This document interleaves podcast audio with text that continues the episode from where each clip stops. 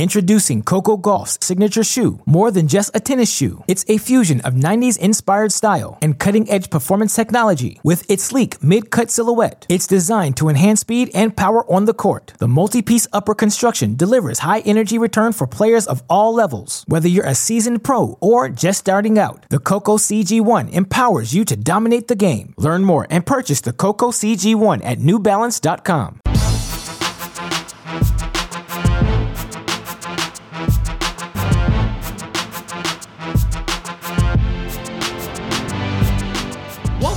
the deciding point our Crack Racquets weekly breakdown of the biggest storylines happening across the tennis world. It just keeps happening, folks. Another women's singles competition filled with upsets. This time it's the 2021 Olympics. Of course, on the men's singles side, it looks like Novak Djokovic is poised to capture another significant title this season. Would be the first Olympic gold medal of his career. Of course, we also saw first tour level titles for Cam Norrie and Danielle Collins as they continue continue their successful 2021 campaigns. The next gen ATP 2.0 generation making their move on the ATP Tour this past week as well. I want to talk about all of that and so much more on today's show. With that in mind, Westoff, roll those credits. Let's talk about all the action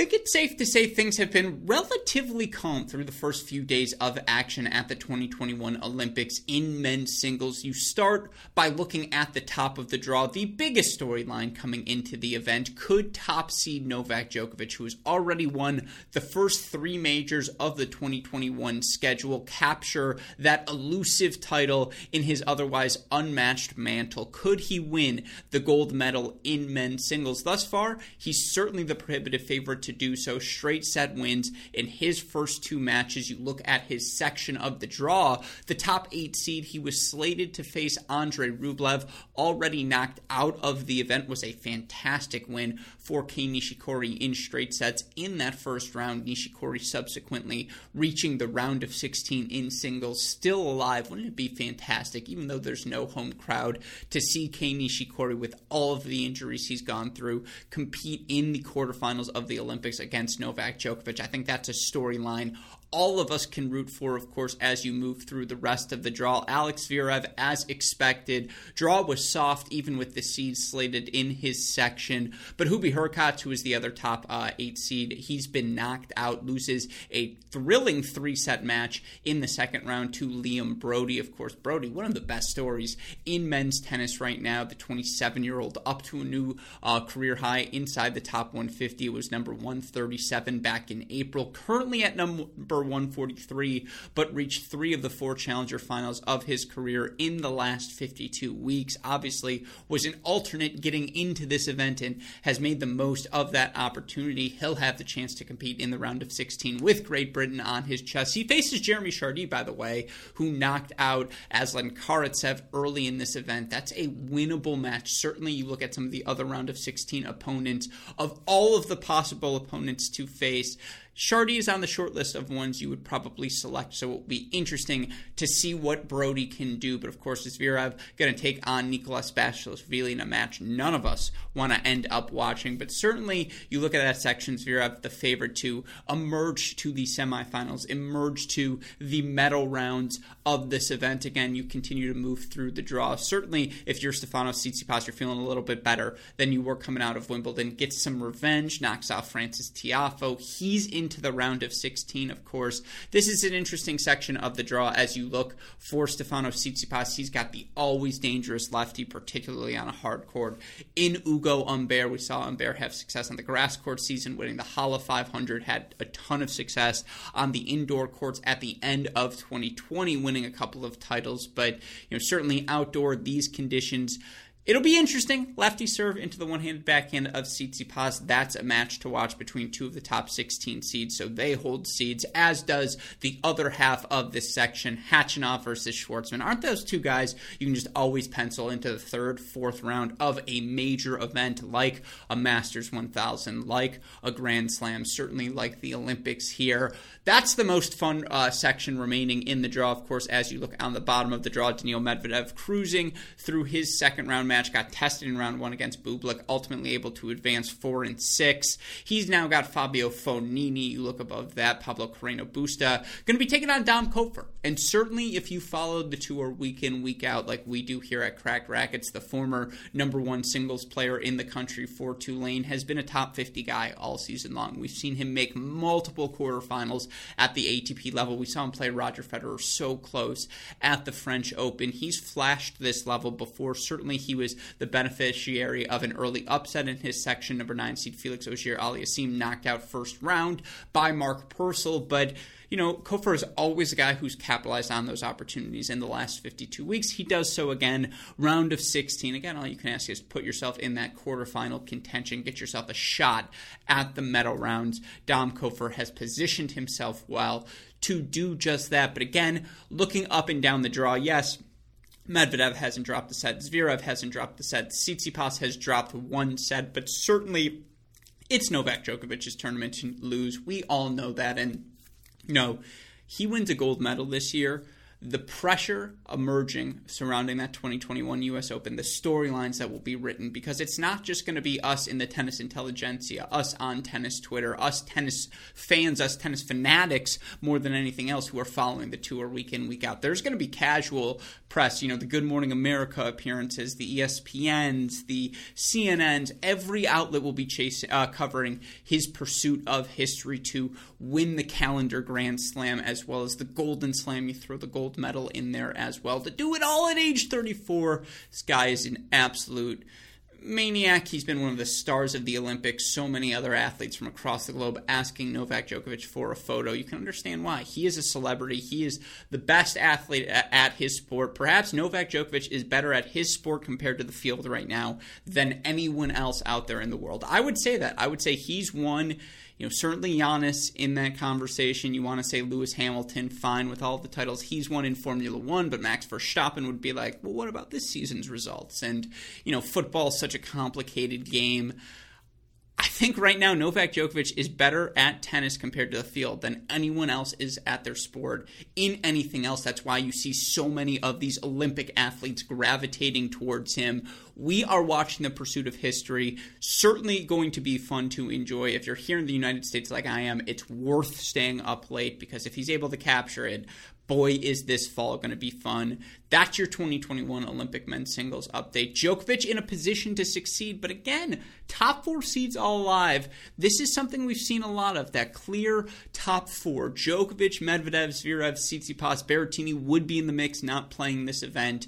Those have been the guys this season. They're the guys at this event, shaping up to be a really fun home stretch of this men's singles competition just stop if you've heard me say it before, but upsets, upsets, upsets. That's the story of another women's singles event. This time, it's the 2020 Olympics. You look thus far for the first time since tennis returned to Olympic competition in 1988. The top three seeds of the women's singles event all knocked out before the round of 16. You look number one seed Ashley Barty coming off of a Wimbledon title, just never looked comfortable in her first round loss to Sara Sorribes Tormo. Now, of course, as I know so many of you Cracked Racquets fans do, if you followed the t- tour closely week in, week out, day in, day out, you know Sorribes Tormo has been one of the breakout stars of this 2021 season. She won the title in Guadalajara back in March and has been able to make round of 16s quarterfinals week in, week out at WTA level events, has established herself inside the top 50. And you got to keep in mind, she's under 25 years old. This is exactly what it looks like when a top 50 player ascends towards their prime. And does Sorribes Tormo have the big weapons, the overwhelming serve like Osaka, the overwhelming ground stroke power like a Sabalenka, the you know movement skills and the heaviness of the ball of an Iga Swiatek? No, that's not Sorribes Tormo, but she is a death by a thousand paper cuts all-star, a player who is not going to beat themselves physically as impressive as any player out there on tour right now. And she made that match a track meet. And it's a credit to her to advance to round number two. Uh, that was your top seed knocked out in round one. Your other two top three seeds knocked out in round number two. For Naomi Osaka, I mean, she just ran into a buzzsaw performance from Marketa Vondrousova. And of course, you look here in Tokyo, it's safe to say now these courts are playing slow These balls dying early. You're seeing long physical rallies. Of course, Vondrousova, the 2019 French Open champion. Not saying these hard courts are playing exactly like clay courts, but she always likes a slow court. And just, you know, Osaka did not serve her best. She did not play her best match, but that's because Vondrousova broke her vari- or broke her patterns with her variety. Was able to incorporate the drop shots. Was able to get Ostra- Osaka stretched to the outer thirds, play short angles, take balls early down the line. Was a really impressive match from Vondrousova. Of course, we can all only imagine, can't even imagine the pressure Osaka felt coming into this event. But again, I think this result speaks more about the level Vondrousova played than anything else. She knocks out Osaka who was certainly given it to hardcourt event, one of the favorites entering these Olympics. And then, you know, for third seed at Aryna Sabalenka, 7 6 in the third, she loses to Donna Vekic. 15 of the 17 losses for Sabalenka in her last 52 weeks have been three setters. It was just one of those days for Aryna, and that was a really fun match. But again, speaks to the parity we see week in, week out on the WTA tour. Iga Swiatek knocked out of this event already. She was upset uh, in the second round as well. Uh, she, I believe, loses her match to Paula Badosa Gibert, who again has been a top 20 club player, one of only 11 players on the WTA tour who can say that, and you know is someone who is a top 25 player now in the ELO ratings, has established herself inside the top 35 of the WTA rankings as well, much like Sorribes Tormo. She's been one of the breakthrough performers of 2021. She is clearly a player ascending towards her prime. She now is going to take on Vondrousova in the quarterfinal round. Of course, you look up and down the board, the women a little bit ahead of the men, but Anastasia Pavlyuchenkova, her closest set, 6 3. She advances to the quarterfinals where she's going to take on Belinda Bencic, who had one of the biggest wins of the tournament. You look for Bencic, a win over Krejcikova, 1 6, 6 2, 6 3 she's been part of our lives forever, feels like part of the ecosystem since she was 16, 17 years old. But Bencic only 24. And the 2019 U.S. Open semifinals, it's been up and down, 17 and 15 over her last 52, but she's capable of playing some tremendous tennis. Her aggression doesn't matter the surface or the court speed. She just plays big. She plays on her terms. When it's landing, it works. It's been working this week, that Pavlyuchenkova Bencic match. Super, super fun on the top of the draw. You've also got honestly two of the 10 best players in my opinion in 2021 Garbine Muguruza one of four players top 15 in Holton break percentage she's taken on big hitting Elena Rybakina that match should be super super fun you've also got Giorgi the always dangerous Italian, taking on Alina Svitolina, who needed this result. And good for her to hold seed, last top four seed remaining. She's into the quarterfinals, bottom half of the bottom draw. It's Vondrousova taking on Badosa Gibert. Eight players who've never medaled in singles at the Olympics. So certainly, again, first times being the theme. We've had 12 different semifinalists through the first three Grand Slams this season. So many different players accomplishing first titles. We're over double digits in the number of players who have won their first WTA level title this season on the WTA Tour. We see that parity continue over here. There are some familiar faces. Again, Rybakina, Badosa, two of just six players to reach the round of 16 at both Wimbledon and the French Open. I believe now they're the only two players to reach the round of 16 at all three of this event. Although I suppose you throw into the Miss Krejcikova made the round of 16, so she would be another player to throw on there. But the point being, we see that week in, week out consistency translating here at this Olympic Games. We see that parity transferring over, upsets galore, really, really fun result. I know we don't have the top three seeds, but we just saw Pavlyuchenkova compete in a French Open final. We just saw Rybakina make, you know, a quarterfinals of the Slam, losing three sets in the round of 16 to Sabalenka at Wimbledon. Muguruza is a multi-time Slam champion. We know what Svitolina is capable of. Vondrousova, former Slam finalist, Badosa, all these players in the mix, super, super talented. So despite the the top three seeds. As fun as it would have been to see Osaka compete in Tokyo for a gold medal, still shaping up to be a really, really fun ending to this 2020 Olympic Games in women's singles. Introducing Coco Gauff's signature shoe, more than just a tennis shoe. It's a fusion of 90s inspired style and cutting edge performance technology with its sleek mid cut silhouette. It's designed to enhance speed and power on the court. The multi piece upper construction delivers high energy return for players of all levels. Whether you're a seasoned pro or just starting out, the Coco CG1 empowers you to dominate the game. Learn more and purchase the Coco CG1 at newbalance.com. Given the collective focus on the Olympics right now, it would have been very easy for tennis fans to miss out on a couple of first time tour level titleists last week in our ATP and WTA tour level events. Let's start in Los Cabos, where Cam Norrie continues to solidify his campaign as the most improved player on the ATP tour in 2021. You look for Cam Norrie. He wins his first ATP level title in Los Cabos, does not drop a set on his way to the title. And of course, there were many top 50 players this week not playing the ATP level events, choosing to go participate in the Olympics instead. But you look for Cam Norrie, the fact that he didn't drop a set against guys like Elias Ymer, Ernesto Escobedo, Taylor Fritz, and then Brandon Nakashima in the final, that speaks to the fact he really has separated himself, risen a tier, solidified his spot in the top 30 of the ATP rankings, perhaps even higher than that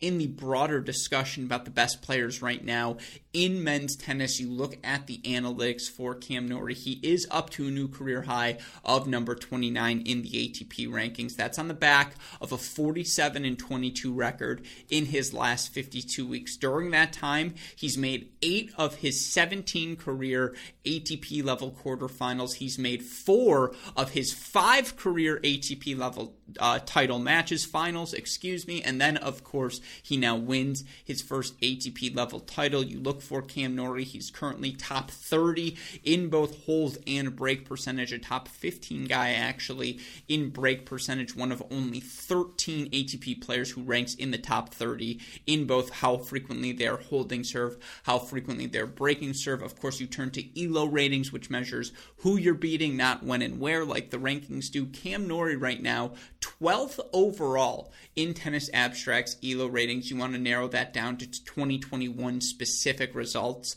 They have Cam Norrie as the sixth best player in 2021. He's third right now in total wins. You look for Norrie. Is he number six in the ATP rankings? No. Is he closer to being a top 20 guy than he is to number 30 ranking? I do think so. I think you look at that surface versatility. He made finals on a hard court. He made a final on a grass court. He's made a final on a clay court all this season. He's now, of course, won a title. He's got the home stretch, perhaps his best surface coming up now on the North American hard courts. Of course, he's a guy who played a couple seasons of college tennis, was the number one college tennis player in the country, very familiar with these conditions here in North America. There's a lot of opportunity here for Cam Norrie, who we still have never seen rip off an ATP quarterfinal run. And for him to accumulate this many points everywhere else and, you know, still have opportunities to play in Indian Wells later this season, to play the US Open, to play Cincinnati, play the Rogers Cup top 20s in the cards for Cam Norrie here. He has that sort of serious opportunity to gain those sorts of points to his resume. The level of late reflects that he really has played again. I would say closest to number 12 right now than to number 29, which is what his ATP ranking reflects, or number 6, which is the 2021 ELO.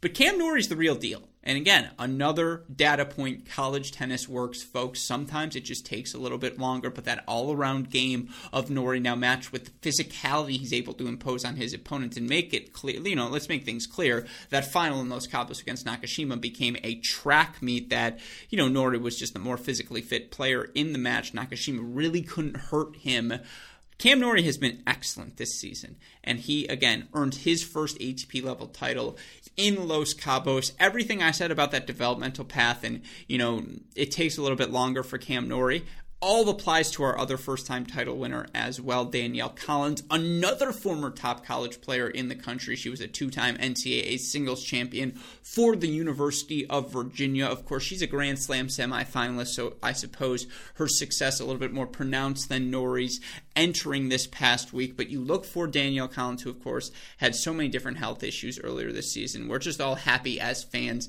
to see her back on court playing well.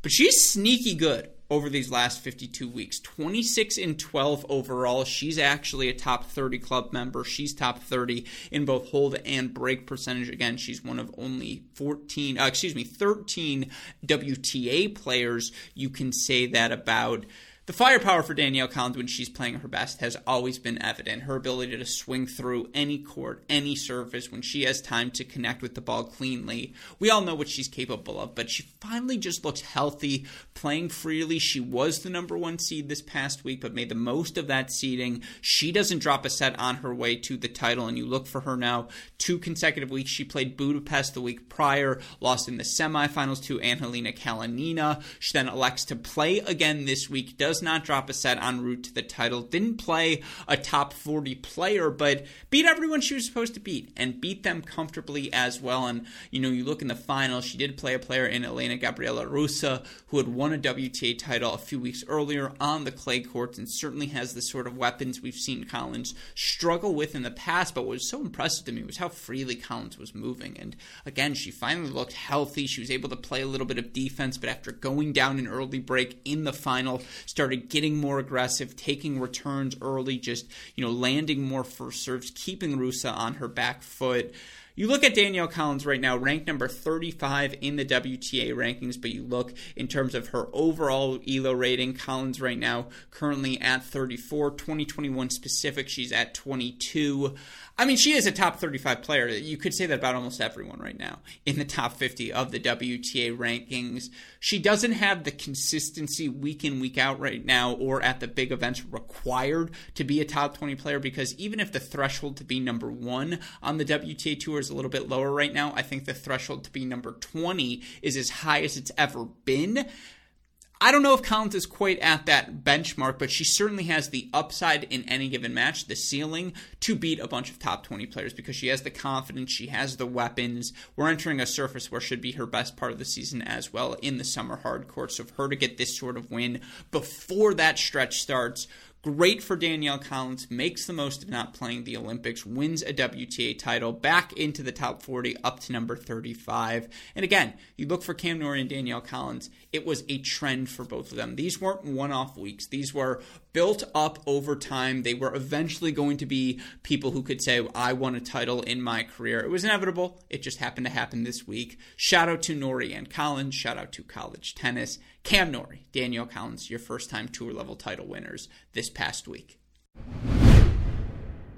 One of our favorite topics here at Cracked Racquets is talking about the next gen, in particular those ATP players that are so well positioned to be the ones competing for Grand Slam titles, dominating the top of men's tennis, of course. In particular, I'm talking about guys like Daniil Medvedev, like Stefanos Tsitsipas, Alex Zverev, Matteo Berrettini, Andre Rublev, and others. But one of the lessons we've learned here in 2021 do not overlook the next gen ATP 2.0 generation. In particular, we know the names at the top.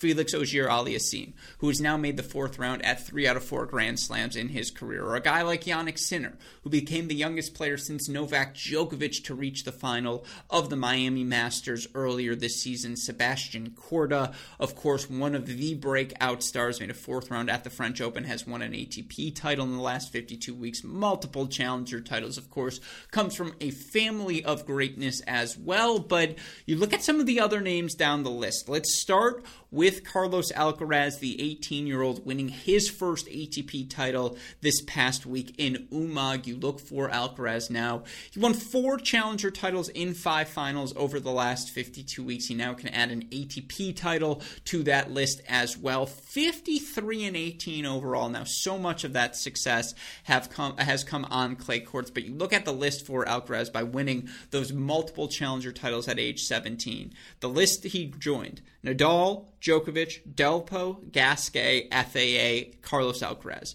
Those are your six youngest guys in just about every challenger qual- uh, category in terms of youngest first match win, youngest title win, youngest second title win, youngest into the top 100 over the past 20 to 30 years. Alcaraz is in the mix with all of those players who, again, if your floor is Richard Gasquet, you're probably going to have a pretty good career. And it's perhaps notable that Alcaraz beats Gasquet in the Umag final here. And you look for Carlos Alcaraz, that serve, that forehand, his ability ability to move and find forehands on a clay court, it's special. Super, super special. It's easy to get excited about him. And again, you know, what's so exciting is it just feels like he's only going to continue to develop physically. You can tell he still kind of looks like a boy, and yet he's able to move his feet so well, get so much pace and the heaviness of that forehand. And then, of course, the variety he plays with on a backhand side, his ability to hit the drop shot, thinks he think he swings through that ball a little bit better than we expect as well. I mean, Carlos Alcaraz is the real deal. And again, we need to see him prove it on the quicker surfaces, but is there any reason to think thus far that he's not going to be good on a hard court, that, you know, the slow courts of Indian Wells or the scene of the U.S. Open, that he's not going to have success? I don't think so. And so certainly Carlos Alcaraz, a guy to circle as he now inside the top 60, should get into whatever events he wants to play. Youngest guy inside the top 60 at 18 years old, up to number 55, a new career high. He wins his first title. Brandon Nakashima, a young American who I don't want to say we've forgotten about, but you know, given the rise of Korda, given Jenson Brooksby's run here in 2021, Nakashima, I don't want to say has fallen out of the picture, but he's kind of in the back seat now. And he shouldn't be because he makes his first ATP final this past week. Now up to a new career high is Brandon Nakashima up to number 115 after he finals in Los Cabos, gets wins over Isner, Thompson, uh, a win over Sam Querrey, a win over compatriot JJ Wolf as well. You look for Brandon Nakashima now over these last 52 weeks, 37 and 24 overall, but he qualifies for Wimbledon for the first time. He makes a couple of ATP level quarterfinals, goes over to Europe, plays a full clay court season, a full full grass court season because, of course, if you want to sustain yourself in the top 50, you've got to be able to do it across multiple surfaces. That's what Nakashima is trying to establish as a player, and you have to respect that development path. But again, Throw him in the mix. I think he's going to be a top 50 guy for a damn long time. So solid on off of both wings. And no, he's not an elite athlete, but athleticism is never going to be a problem. No, he doesn't have elite weapons, but he's never going to beat himself. Competes so well and continues to get better at the little things, whether it's serve location, whether it's power on the serve, whether it's his skills as a volleyer.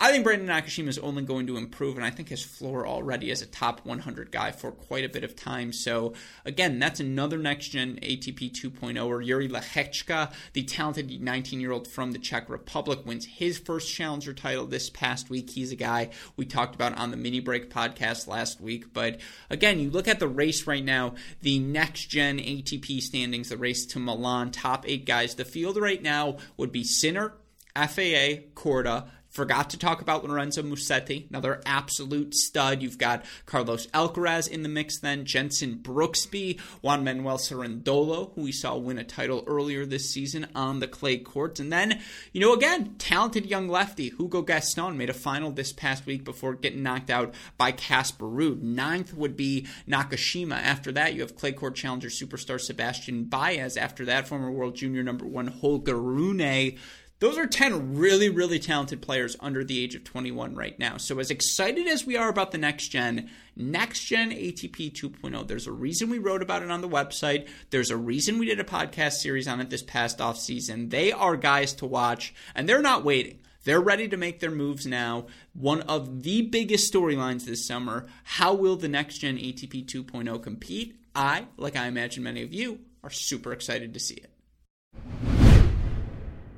How nice was it to have the return of American challengers back in our lives last week? Of course, it is always great to have the best tennis broadcaster in the business, Mike Cation, in our ears. But beyond that, was that perfect nexus and carry of things we love here at Cracked Racquets. You have former and current college tennis stars competing on the Pro Tour. You have next gen talent looking to solidify themselves on the ATP Tour. You have veterans who are looking to re solidify themselves, regain top 150, 120, top 100 status. All of those things we love to monitor here at Cracked Racquets, all in one event. Hopefully, all of you listeners were able to tune in, but rest assured, if you weren't, we've got the Lexington Challenger this week as well. So many familiar faces. A really fun one for us Crack Racquets nerds here. We've got Liam Draxl, number one player in college tennis in 2021, taking on ascending American talent Jenson Brooksby. That match destined. If I could take the over in any match in terms of just time on court, that match is going to be four hours. It may be like a two and two match,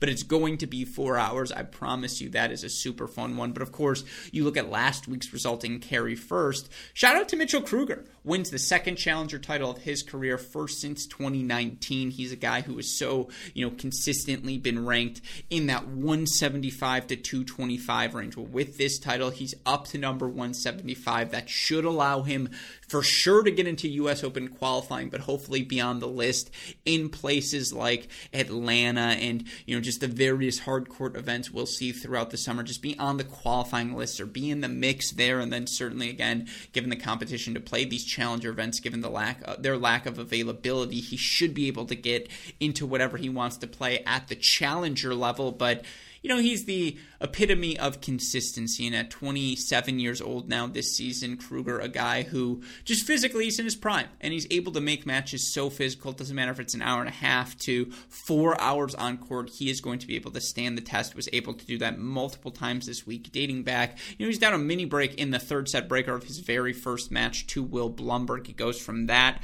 to winning the title. A, if you're a Blumberg fan, shows how close Will is, but B, speaks to again the skill of Mitchell Krueger and just, you know, his consistency. You also had a big run from a guy in Stefan Kozlov, who 10 year old me would have bet the house on. Or I guess not 10 year old me, because at that point you would have been six, but like 14 year old me would bet the house that Stefan Kozlov is going to be the top player in the world someday. He makes his first challenger quarterfinal since Ann Arbor 2020. He also reaches the semifinal of this event. Couple of three set wins along the way. Great to see him healthy, consistent, playing fired up in good tennis, of course. You look elsewhere, good runs from guys like Govind the former UCLA standout, recently turned pro, first challenger quarterfinal, semifinal, first challenger win for him this past week week as well. And it's just again to see those guys compete, to see the Sam Riffices, the Kovaceviches, the Chris Eubanks of the world back on home soil, the Christian Harrisons, Jack Sock, Alexi Galarneaus. That's what we love here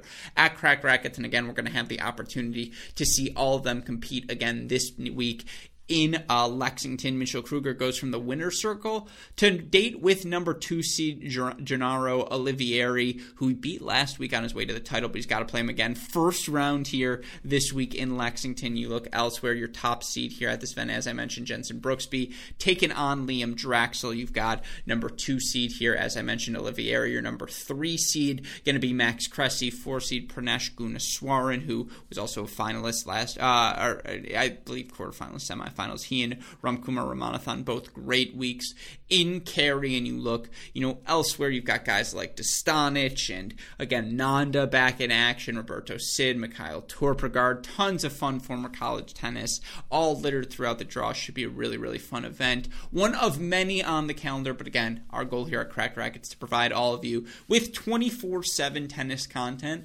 Lexington will go a long way in doing that. Livestream.com slash ATP should be a really fun continuation of the American Challenger Tour this week in Lexington.